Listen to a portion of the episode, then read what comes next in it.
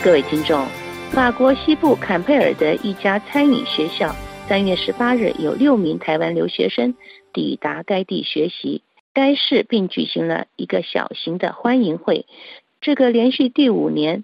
法国布列塔尼大区菲尼斯泰尔省的首都坎佩尔市的学徒技艺培训中心（简称 CFA） 迎来台湾留学生到法国学习法国烹调。厨艺。二零二二年三月十八日周五，在市政府举行了小型接待仪式，表示欢迎这些台湾厨艺实习生。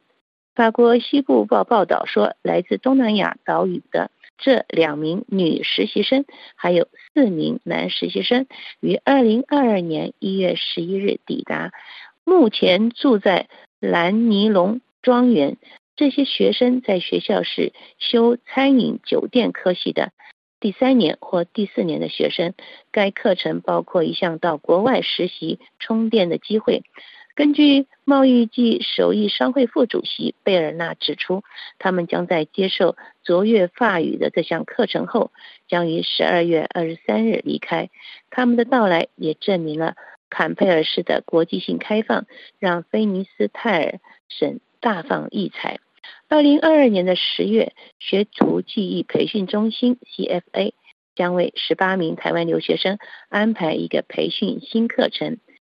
这些台湾厨艺留学生是来自台湾花莲的台湾观光学院，而法国布列塔尼南部的坎佩尔市与这所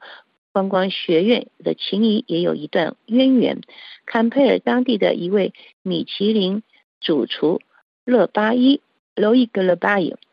二零一九年曾经应聘到花莲观光学院教学，还在花莲当地开设了法国米其林主厨勒巴伊大师料理示范讲座。他本人在记者会中也提到，应邀的机缘是因为观光学院的一位学生李碧燕在法国实习期间，在他的餐厅里面的课程表现非常优异，他本人很好奇，想要知道。这所观光学院是如何训练餐饮科学生的？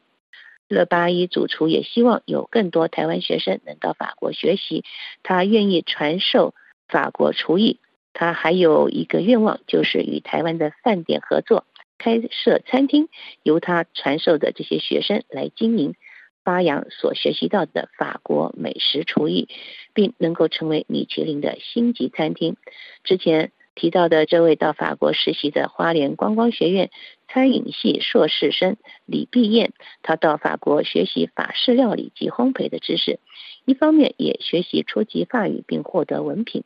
在厨艺方面，则是理论和实物并重学习，从基础到进阶的厨艺技术，品尝认识法国的努洛，